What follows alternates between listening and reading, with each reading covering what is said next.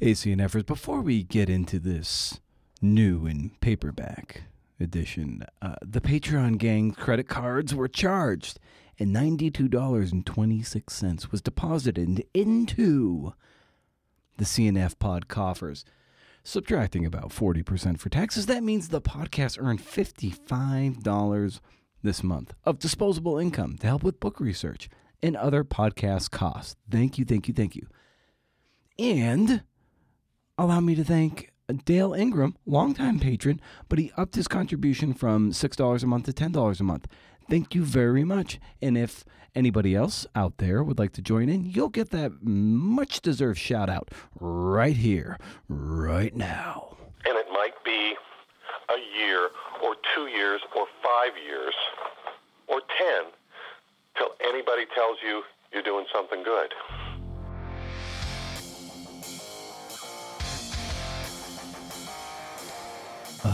Right, okay. How's it going, CNFers? Last week I was a bit of a bummer, but you know that happens.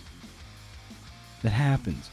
I have a Hop Valley pineapple stash. Yay, hey, it's CNF Pod, the creative nonfiction podcast, a show where I speak to badass people about telling true stories. I'm Brendan O'Meara, but then again, you knew that. Shoot.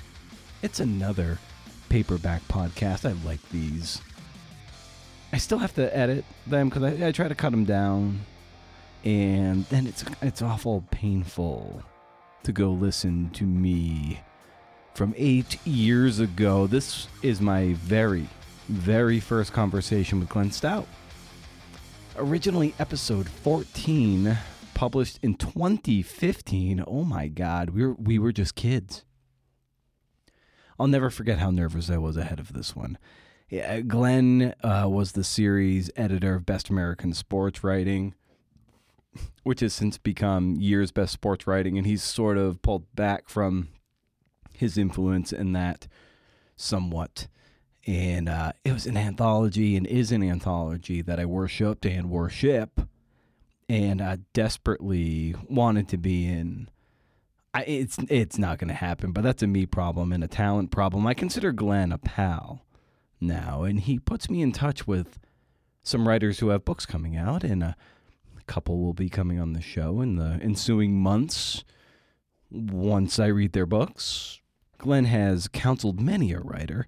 He's kind of like the Rick Rubin of editing. He's the author of The Young Woman and the Sea, which is being adapted into a movie starring Daisy Ridley for Disney Plus. Tiger Girl and the Candy Kid, The Pats, The Selling of the Babe, and like a hundred others. And I'm not exaggerating. I'm not being hyperbolic when I say a hundred others. His name is on more than a hundred books, or maybe it's 100 books. Either way, look it up, bro. Having trouble breathing? Visit glennstout.com and maybe hire him to help you with your floundering baseball memoir. Working with Glenn is like getting a real world MFA. This episode, we talk about effort. I often refer to that a lot.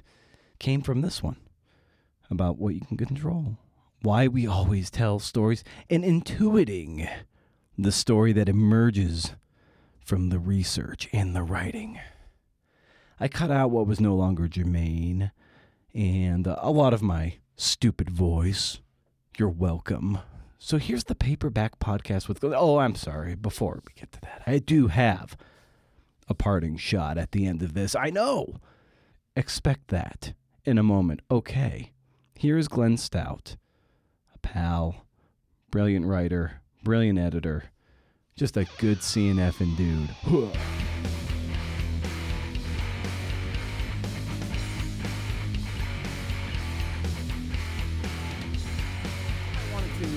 to start off asking you about was um, sort of the opening line to uh, your essay in the Best American Sports Writing this year that you that you grew up a sick kid, and I was wondering like how did that inform the person and the writer you became, and what impact that had on your adolescence, and then ultimately what you went into as an adult. Well, I, I mean, I kind of I think more about it now than I ever did then. So then I was just it was just the way things were, and I don't want to overstate it. I wasn't like you know a cancer victim or something like that, where I I was on life and death all the time. I was just sick all the time, mm-hmm. and would get sick off and would have to, you know, had breathing trouble and would have to be in bed and uh, missed a lot of school and things like that. I think it just, you know, leads you to having somewhat of a more internal life, and that leads itself to books and reading you know, I, I spent a lot of time in the hospital when I was really little, and in a, in a weird way, I kind of think some of the normal bonding that often takes place um, maybe didn't quite take place as strongly with me. Um, so, you know, I found my bonds elsewhere um, emotionally, and that would be, you know, in the imagination or to other things. I mean, I was, you know, this this baseball obsessed kid from the time I could walk. Nobody could ever really explain it. I, I spent, you know, so much time, you know, buried under quilts, uh, reading stacks of books. Um, you know, with mindless television on in the background, I think, you know, as I got older, slowly I, I also got healthier. Uh, I really wasn't sick too much once I reached junior high and high school, not near, not nearly as much as I was before, because I was also very vigorous. I was a big kid, mm-hmm. always doing sports. You know, it's not like you know, I had extended periods where I where I couldn't do anything, but these would be weeks and two week week long, two weeks. You know, once I had mono, and it was like six weeks. You know, once again, it kind of it made you know adolescence a little awkward because you don't feel totally comfortable with who you are because you, in the back of your head, you think there's something wrong with you. You know, in the back of your head, you think you're probably not going to live a long time. Yeah. you know? I mean, all these crazy kid thoughts that would go through your head. So, yeah. you know, so all that informs it in a way and just led me to, to spend a lot of time in books and a lot of time reading and, uh, you know, a lot of time imagining. And, uh, and when you live in the interior world, I think you, uh, kind of become a little obsessed about how you express yourself. Right, and when you were when you were fourteen and that kicked in, did was there a, a mentor or a, a teacher that? No, no, no, not really. I mean, uh, you know, I've described the moment before, and it was there was an assignment in eighth grade to basically cut pictures out of magazines and illustrate them with poems. And uh, for whatever reason, my brother had an anthology at home. My brother was four years older, and it was uh, Langston Hughes. And I read this poem called Suicide's Note um, that goes, The calm, cool face of the river asked me for a kiss. Hmm. And, uh, you know, it's that image gazing into the water. For whatever reason, I saw that. It knocked me on my ass. Uh, mm-hmm. I couldn't believe that something could do that. It almost makes me tear up every time I think about it because it was that's like that Satori moment that um, you know pitched me sort of headlong into words in one way or another. Uh, I mean, I was probably the only 14-year-old kid in rural Ohio who was reading the simple stories by Langston Hughes when they were 14 years old.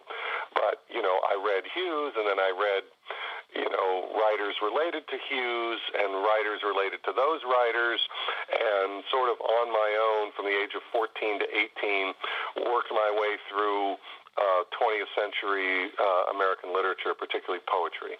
Mm-hmm. Um, and that was kind of without instruction, except for this used bookstore uh, in Columbus, Ohio, called My Back Pages, where these two uh, uh, the two hippies who ran it were really indulgent and would uh, let me roam the bookstore for hours.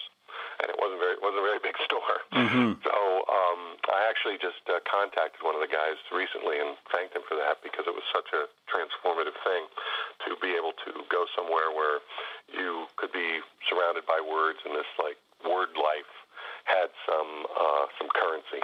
Huh. What were those exchanges like with them? You know, they'd see what I was buying and like, oh, have you read this?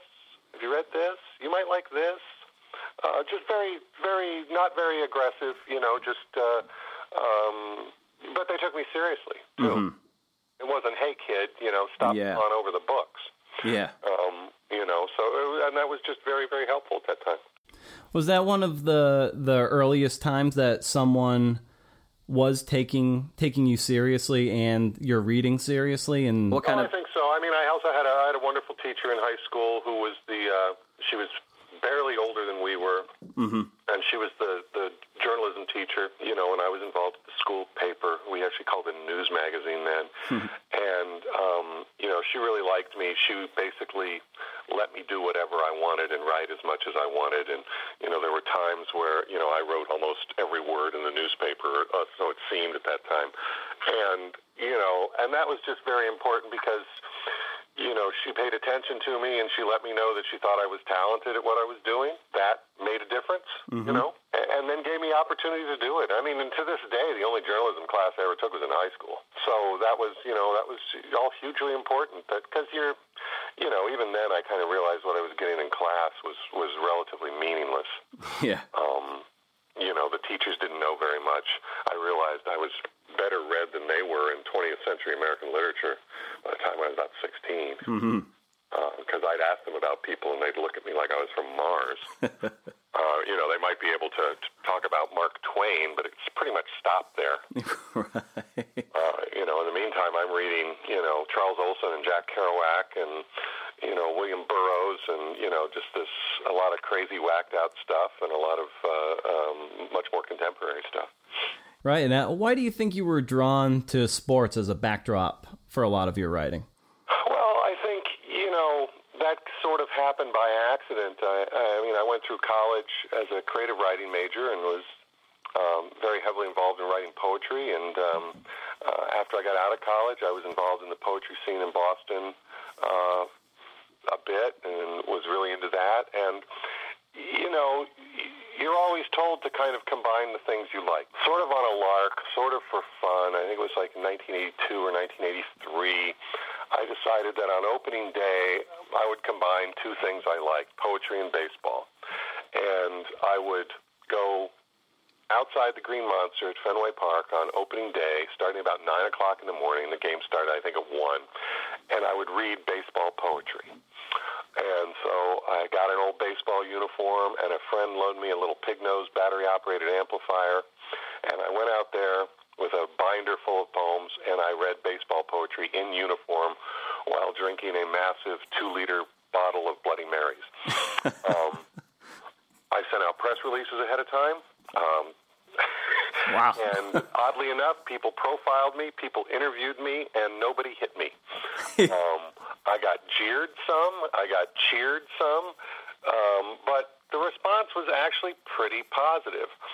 And I ended up doing that for nine years. And uh, a couple of times, friends of mine joined me. You know, I ended up on TV a lot. I ended up on radio a lot. I also ended up meeting people there. I mean, I met Bill Littlefield of NPR's Only a Game. Yeah. Uh, right when he was getting started, because he did a story on me.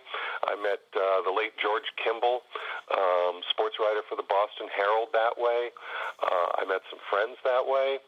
It was kind of a nutty kid, crazy thing to do, but you know, it was the two things, combining two things. And I thought, well, maybe there's something to this. And it wasn't long after that, a couple of years after I started doing that, that I kind of stumbled onto this intriguing sports story about why the Boston Red Sox manager killed himself in 1907. Um, I thought it was interesting. Mm-hmm. I worked at the Boston Public Library at the time.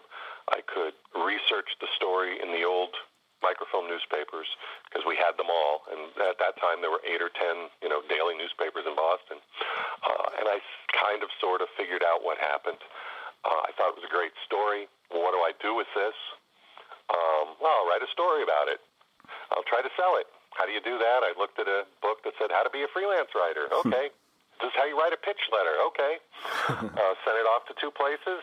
You know, the Boston Globe Sunday Magazine sent me a mimeographed rejection letter. I always tell people it was mimeographed because that places it in time because, you know, mimeographs are, are artifacts now of an mm-hmm. earlier age.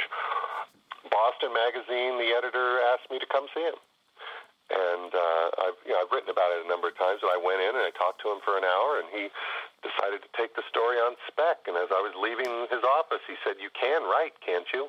Because I had no clips, and I said I could. About a week later, after staying up, you know, I'm still working full time, staying up nights and and going in early and doing more research, and then writing it out longhand four or five times. I went into the library, used the IBM Correctable Selectric typewriter because uh, I'm not a touch typist. I'm still not. I just use a couple of fingers. Uh, I typed it up. I turned it in. They bought it. And he said, "What do you want to do next?" And I've never been without an assignment. I I realized then that this was kind of it was a lane I enjoyed, kind of sports history, and that the kind of research I was doing not many people were doing it.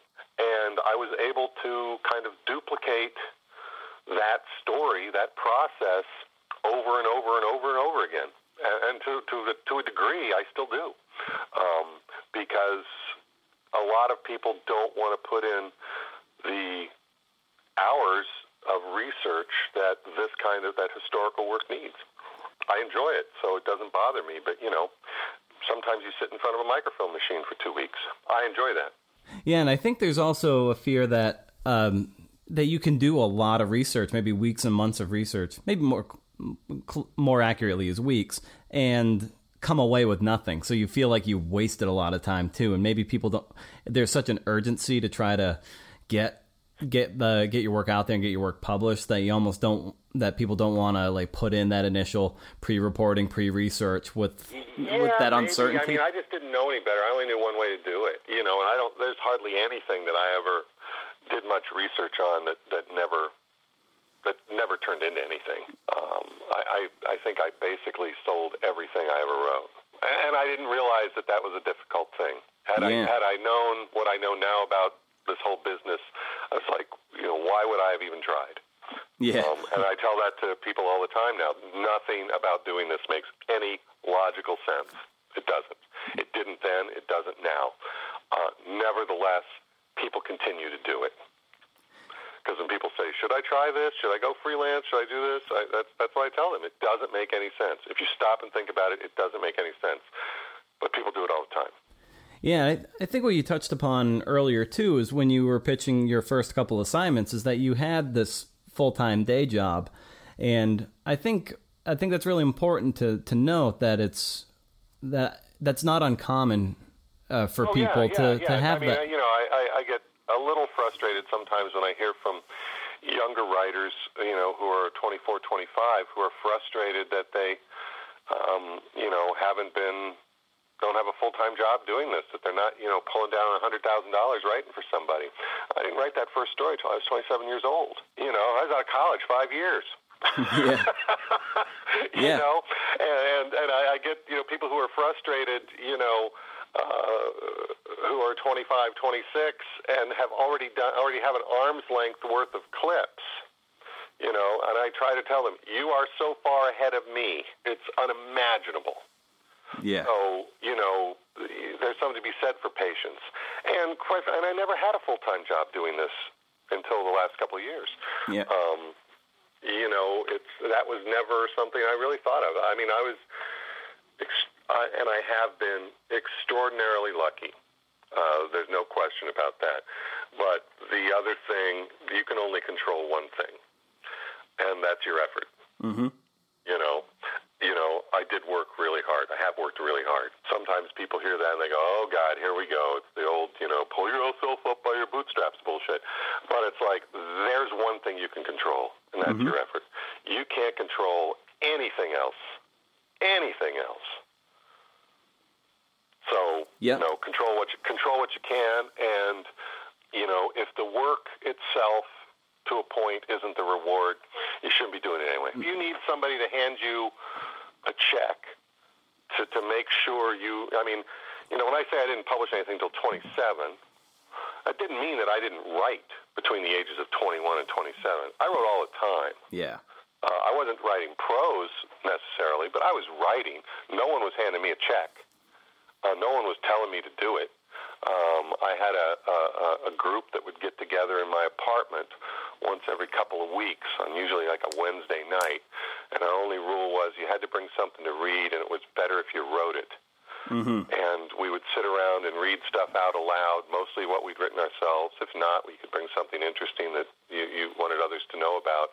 And we'd do that, and we'd start drinking beer and start talking. And that gave us an impetus to continue to write. Uh, at a time when you're just out of school where you know you don't have an assignment anymore. Nobody's giving you a check to do this but but if this is what you want to do you find a reason to do it. And that was the reason to do it because you didn't want to you didn't want to stand up there you know with your pants down around your ankles with nothing to read in front of your friends. Yeah, it's it's like you like you said, like you know, the horizon is you can never catch the horizon. So you have to be grounded in the work. You know, if you get a publish, uh, piece published in the New Yorker or anything, it's not really going to necessarily change anything because you're just going to keep you're going to keep riding on. So it, unless you're grounded in in the process of the work and love process, then you're always going to be miserable. It's just yeah, because exactly. there's exactly. You know, you're always going to be chasing after something that's that's unattainable. right. Yep. Um, uh, you know, I mean, not everything I've done has been as successful as I've wanted it to be. Um, not everything has, you know, sold as much or made as much money or made as much an impact. But, you know, you can't control that. You can only control what you do. And, you know, um, if you're, you know, and, I, and in a lot of ways, things that haven't done very well have been satisfactory to me. I mean, some of the things that I'm most happy with ever having written, you know, are things that have never been published. Hmm. Um, you know, Yeah. you know, but this is this is what I do, and this is how I, um, def- you know, how I define myself in this world. It's through words and doing things with words. That's it. I write, you know, and that entails a lot of things. That entails writing books. That entails, you know, writing articles. That entails editing. That entails, you know, poems. This is, you know, I write every day, and not not like a. Uh, I'm not like a metronome, and I don't follow a schedule. Um, but you know, this is what I do. So, what needs to be in place for you to pursue a story, or or what's your green light for you to to pr- you see something and you're like, okay, this is something I can really lean into and pursue with all your energy. Well, you know, uh, are you talking about something that that's for my own writing? Yeah, yeah, for your own writing. Well, it's a it's a something I don't know anything about. Mm-hmm. I mean, that's the, the, the that's the safest and simplest answer. Or, or there's something I thought I knew about, and now I realize that it's not true. I think it's not true. So what really happened? I mean, it's those two things. I know nothing about this, so I'm going to find out about it. Or what I know about this is wrong, and I want to find out the truth. Mm-hmm. You know, um, that's basically been, I would say, probably a guiding force behind just about everything I've written, whether it's, you know, the baseball titles I've done, you know, Red Sox Hence Century, which exploded a lot of myths about the Red Sox and was basically the first book to get into to take race seriously with the Red Sox and to explore many of their myths, to you know, the oral history I did with the workers at, at uh, the construction workers at Ground 0 which, you know, if you still ask most people today, they think that that was that that was primarily done by police and firemen. Um, you know, it wasn't. The construction workers were there every day for nine months. Ninety-five percent of the police and firemen worked a two, two, two or three week rotation and were gone and never came back. Uh, you know, the construction workers bore the brunt of that. And then, like the Gertrude Ederle book, you know, I stumbled across. Why didn't I know? Why hadn't I heard about her? Why hadn't I heard that in 1926 this 19 year old woman became the fifth person to swim the English Channel, and she broke the existing men's record by two hours. Yeah. Why didn't I know that? Yeah. I knew about Jackie Robinson. you know. Yeah. I knew about all these other pioneers, but I'd never heard about her. So I want to find out. Start poking around, and you know, you start talking to people. If there's people to talk to, you start reading everything you can about it, and you start constructing the narrative that previously did not exist. Yeah, specifically with Young Woman and the Sea at at like uh, how surprised were you that nothing extensive had been or nothing to the to the point that was satisfactory to you as a reader was done I on her and allowed you to surprised go. because, you know, she was kind of a seminal figure. I mean, you can Yeah. take women's sports before her and afterwards, and basically before her there isn't any, Mm-hmm. and after her is a flood. She hadn't been written about, and and when I first kind of stumbled over her, she was still alive. Mm-hmm. Uh, she was well up into her 90s, but she was still alive. That may have had a part of part to do with it. Why no one had written about her. uh, I don't know. She'd stayed out. She'd lived a very private life and stayed out of the limelight, and people just weren't looking backwards very closely. Um, you know, so I really don't know. Now, of course, as soon as I decided to do a book, two other people did too. Yeah. Um, which is always, you know, you always run into that too.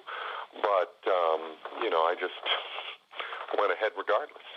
You know, I, I love how you started that book too with that uh, that sort of gripping gripping scene of just uh, you know these um, you know these people who can't who can't swim. One of the reasons why that story had never been told is because it's kind of you had to you had to know a lot just to even tell it. Mm-hmm. And one of the things you had to know was that basically before the turn of the century is that people in the West did not swim. Very few people knew how to swim uh, a staggeringly few number. I mean, if you look at any picture of people on the beach at the turn of the century, the beaches are black with people, and there'll be like 10 people in the water. Mm-hmm. No one knew how to swim. And part of it was cultural, and part of it was moral, you know, particularly with women, and women in particular didn't swim. Um, so I felt the reader needed a lot of education just to realize how amazing this was and, and put it in the context of the era of, of when people were arguing, you know, that women couldn't run more than 200 yards. Yeah. You know, that, you, you know, you're a woman, you weren't even supposed to sweat. And here's this, you know, partially deaf 19 year old, and she swims across the English Channel kind of amazing. Yeah. So, what was your, um, you know, what's your approach to the research and in, the in the writing? You know, once you're in into the story, like, what does your day kind of look like as you go forward with a project? Well, I mean, you know, if you have to go somewhere to do research, that's a different thing. Like if I have to go into, uh, you know, Boston to use the library, a library, or New York, or somewhere else, you know, you go to these places and you go into the library or wherever where the research materials are, and you go in at 9 a.m. and you come out at 5, and you do that because you have to make use of that time. In general, now if I'm working on a book, what I like to do is to do. I like to work first thing in the morning for one, mm-hmm. and I like to put in several hours, and then take somewhat of a break, and then every time I go back to the material, I always go a couple of pages, maybe 500 words back to what I just written, and I revise forward, and that puts me back into the flow, and then I continue to write. You know, myself, my pace. I think it's important that every writer learns how they work. Mm-hmm. Um, it's it's useful to hear how other people work, but just because one person is so disciplined that they write 1,500 words by 5:49 every morning uh, and you don't do that, doesn't mean that you're not a writer. Yeah. Neither does it mean if you don't stay up all night and write on your bed that you're not a writer, or sit in a coffee shop like that. You find what works for you. Mm-hmm. And I found what worked for me. And for me, it's like, hey, I can get 2,000 good words out a day. I can do more, and I have, but they're not going to be good ones.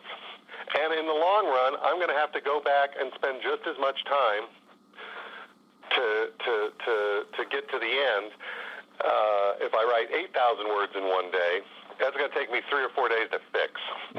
yeah. you know, if I do about 2,000 a day, that works. So you just, you know, you put your head down, you organize your notes in the way that you're comfortable with. I mean, you know, Wright Thompson has these elaborately organized binders. That's great for Wright Thompson. Mm-hmm. I got piles of stuff stacked all over the place. Yeah. Uh, that's really efficient for Wright. My way is really efficient for me. Doesn't mean his is better. Doesn't mean mine's better. Mm-hmm. Find what works for you. And then don't get hung up on how other people do things. Certainly, if you find somebody does something that's useful for you, adopt that method. You know, steal that idea. Sure. Find what find what works for you, and then just go forward with it. For me, it's like you know, you organize things sort of in order by time, and you try to tell that story. Absolutely. Find, try to find the story in the mass of stories you have. You know, every story is made up of a lot of little stories. Yeah, and then it's just a matter of uh, of linking them, and then voila, you have narrative. Well, I'm linking them or sometimes seeing the larger story in those little stories. Yeah. The larger story often isn't in the little stories. But cumulatively, it might be in the little stories.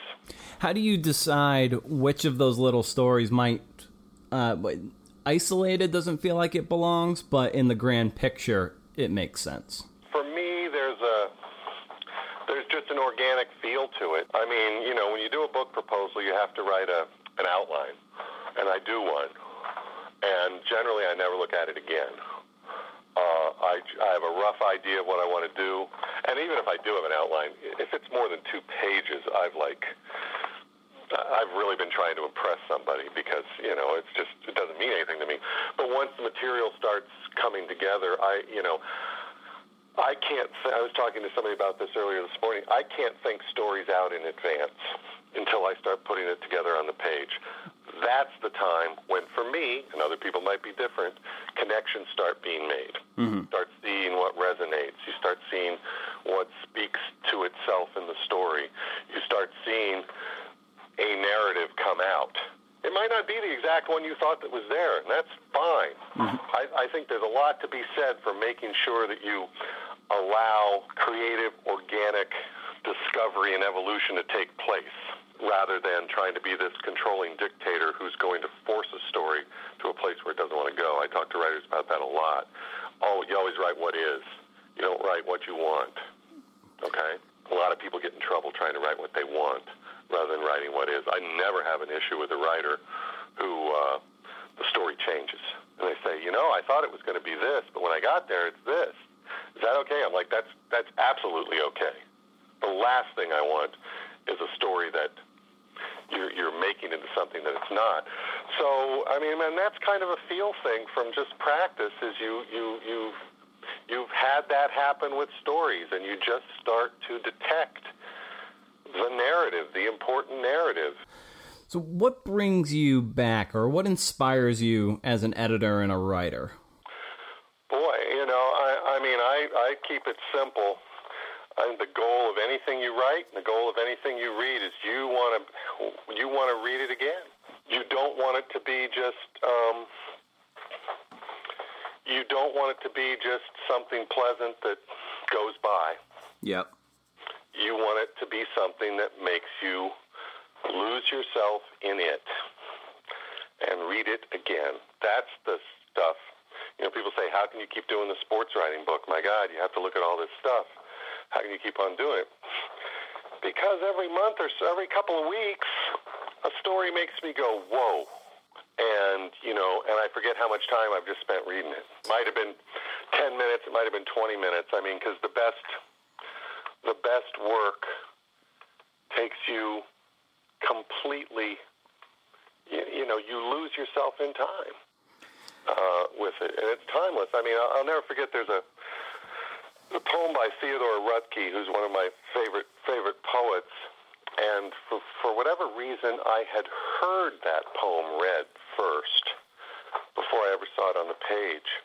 And I'll never forget when I saw it on the page, just being stunned that it was like eight lines long. Read aloud, uh, it was, you know, it was timeless. I, I had no idea how long this poem was because it took me someplace. Mm-hmm. And it spit me out a different person. And then I see, and it's just these, you know, eight or nine simple lines. I'm like, you kidding me? You know, but that's the power, you know, that's what I, it takes you out of this experience and brings you to this, this other experience, this other reality. Um, you know, words do change things. Not much else really does. Right. Right. And I wonder where, uh, and you you're kind of alluding to it right now, but I wonder where where your optimism lies with with narrative and with this really unpredictable media landscape. Like where do where do you? You just can't. Uh, not, no matter what happens, people are going to write. This is an impulse that is is built in us from the start. We tell stories. That's how we connect with each other. We tell stories. That, that, that's as old as the human experience. So just because those stories aren't being monetized right now in ways that are particularly easy for people to participate in doesn't affect the fact that we tell stories. At one point or another, you know, um, there will be forums for those stories. Now, maybe it's going to be, you know, Armageddon, and we're all going to be sitting around the, the, the you know, the, uh, the fire in the tin can in the backyard of some apocalyptic nightmare. We're going to be telling stories. Or it might be in some brand new media that's all flashy and shiny that makes us wealthy. We're going to be telling stories. You cannot go through this world. You can't. I mean, somebody earlier this week, you know, told me like, "Oh, you need to write a memoir." I was like, "No, no, no, no, no." uh, you know, I don't need that kind of introspection personally. if you write a memoir, then the story's over. Yeah. You can't change it then. I can tell you the same story ten times. I can make it better every time. You know, that's what editing is. editing is you're just telling the same story over and over, making it better. You know, when you finally publish it, it's kind of disappointing. Yeah. Because damn, now it's this.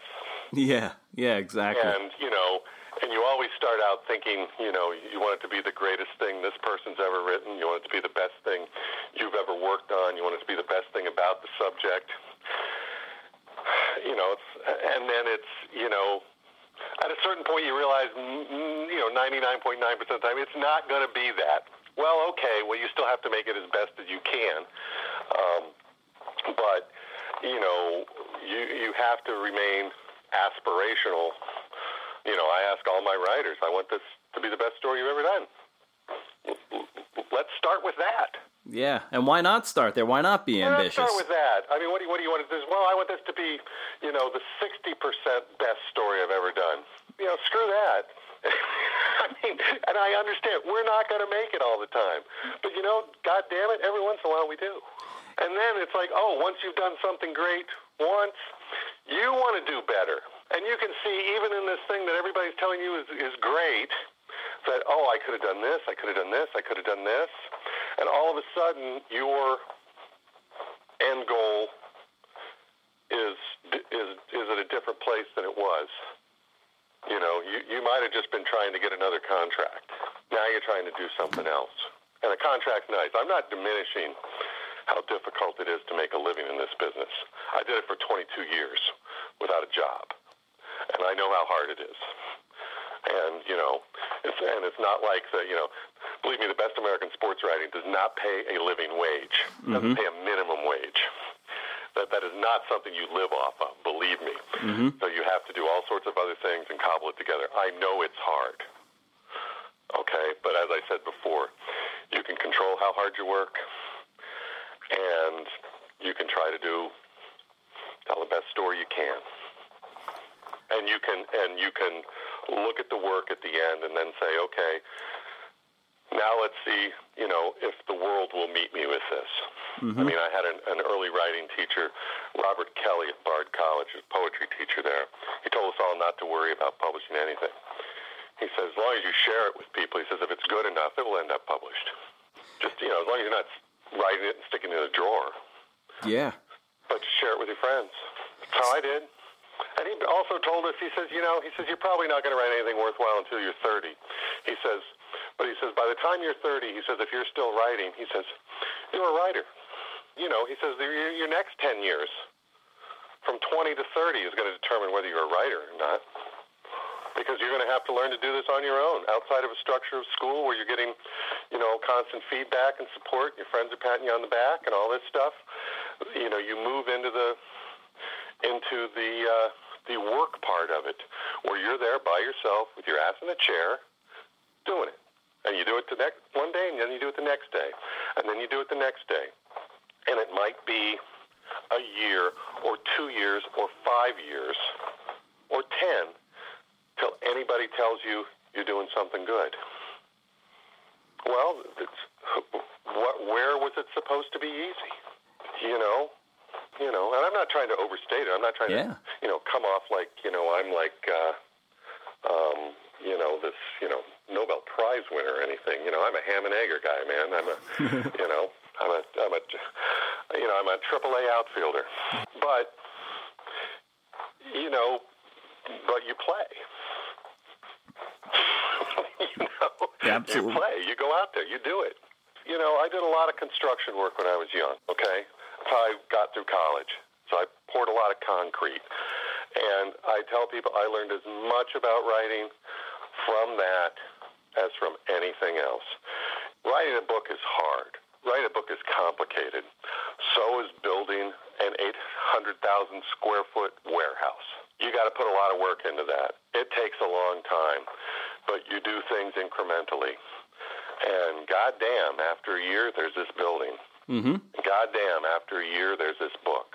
Yeah. And you, you know, you get up with the sun,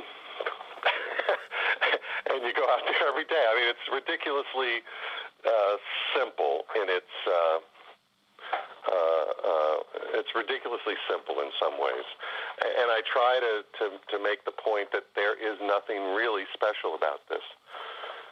People work every day doing all sorts of things. This is not so precious. Right. It's you know, it's nice to think that, and and I think we all have at some point, and we like to think with the tortured artist and all this stuff. And uh, you know, one of the most poignant things I've ever read was was a quote from Rimbaud. Rimbaud, I'm sorry, Rimbaud. Uh, you know, who gave up writing at like age 20, and he said something like, uh, "Nobody's serious at 17." because he was and nobody else was. And, and you know, it's easy to feel that way, and it's easy to feel shut off. And, and it's easy for people to say, well, Glenn, that's easy for you to say you've done this, that, and the other thing. But, you know, it's not, believe me, uh, there's a lot of staring at the abyss. You don't know what's next. Right. And, um, you know, if you're Stephen King or somebody, you got enough money, you don't have to worry about it. But uh, for the rest of us, you know, there's always the anxiety of what comes next. And, um, it's it's it's really no different. Uh, scarier a little now because I actually do know how hard it is.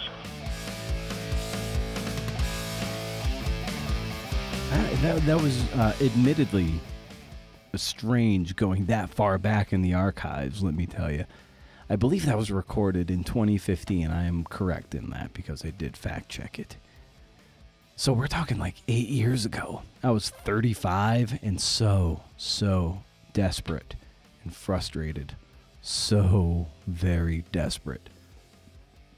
All right, parting shot since I've been hanging out on threads a bit more. It's the only social media footprint for the podcast, Instagram as well. But yeah, they're like kissing cousins, those two. I'm struck by the desperation of others, let's say. It's uh the NaNoWriMo crowd, let's say. I'm not sure why they're popping up in my feed, but whatever. You know, I'm not exactly a NaNoWriMo guy. Um, one day, I don't, I don't hate or begrudge. I'm not one of those writers who's just like, you guys aren't real writers. And uh, what you see are some people clamoring to show their works in progress, and I'm like, hold the fuck on. This is pointless on a number of levels because what you're looking for isn't feedback, but reassurance. And as Seth Godin has said on this podcast, this one, reassurance is futile. Also, as I post podcast related stuff, I see the same people constantly threading, and I'm like, holy shit, stop talking about writing and just go write. I see the same goddamn cycle that I was enveloped in 10 years ago, maybe more. Desperate, bitter, trying to gain a following when in reality I had no writing worth following. I might argue that I still don't, but at least I've scaled back on the social media aspect of it. Many writers get this backwards, like so ass backwards. They want to develop a following through social media to then dump their content onto you like slime.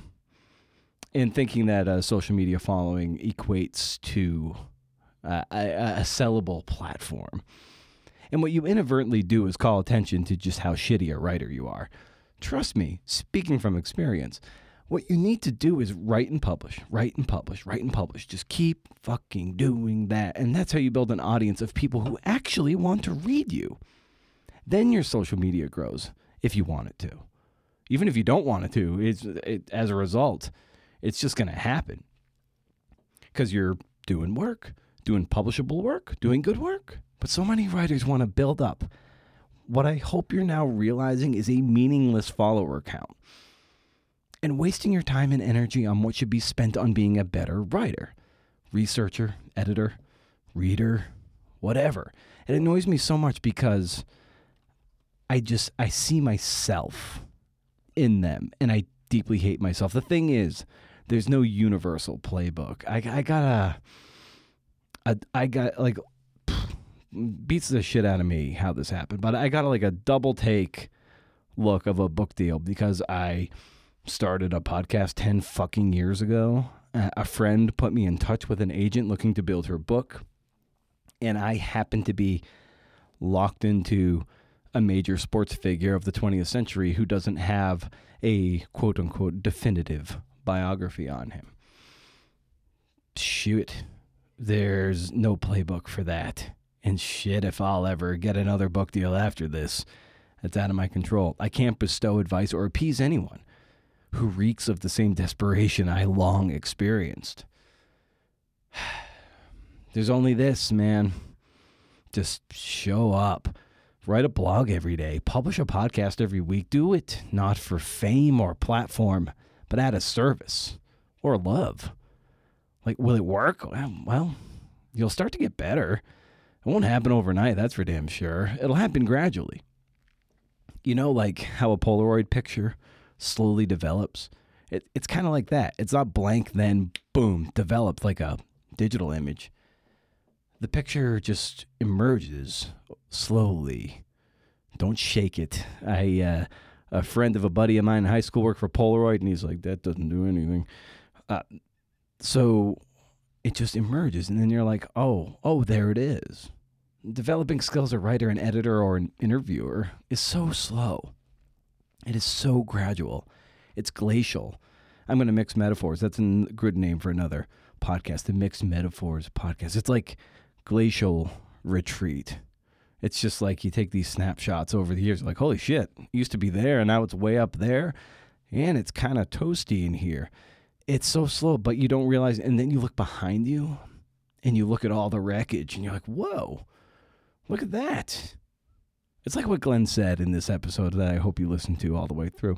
All you can control is your effort.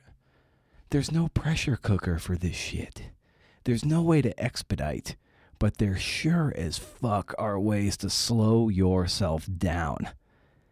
Speaking from experience, comparing yourself to others excessive social media use or not even use but just like scrolling and you're like and you just allow shit to get into your bloodstream posting about writing instead of writing convincing yourself you're cultivating a community online when you're just wasting time. And at the end of the day it's eating a bag of potato chips man. It's another day lost another day you'll never get back and you feel bloated and shitty I mean, when I see people post this stuff on Instagram or Threads, I, I it shouldn't bother me, but I let it bother me. It bothers me because of the shame I feel for my former self. All that wasted time and effort on the wrong things. I wish I had someone to tell me how much research goes into even the most basic of pitches. How much research you really should be doing ahead of a book proposal how to write a good pitch or how to find editors and how to do mercenary work that affords the luxury of doing the narrative work you want to post on social media. Or that social media is going to make you feel so bad about who you are and where you are that you'll likely waste years of your life worrying about the wrong bullshit. Reassurance is futile. Saying that again. We can control our effort, just like Glenn said, and we can surround ourselves with real people who will give us hard truths to make us better, and we will finish the essay or the book. Toast to its completion, celebrate that, please. And then, while the embers are still burning down on the filter, light the next cigarette and keep going, man. Fuck, I didn't. I didn't see much of this coming when I started this parting shot, but I'm kind of glad I got it off my chest. So stay wild, CNFers. And if you can do, interview. See ya.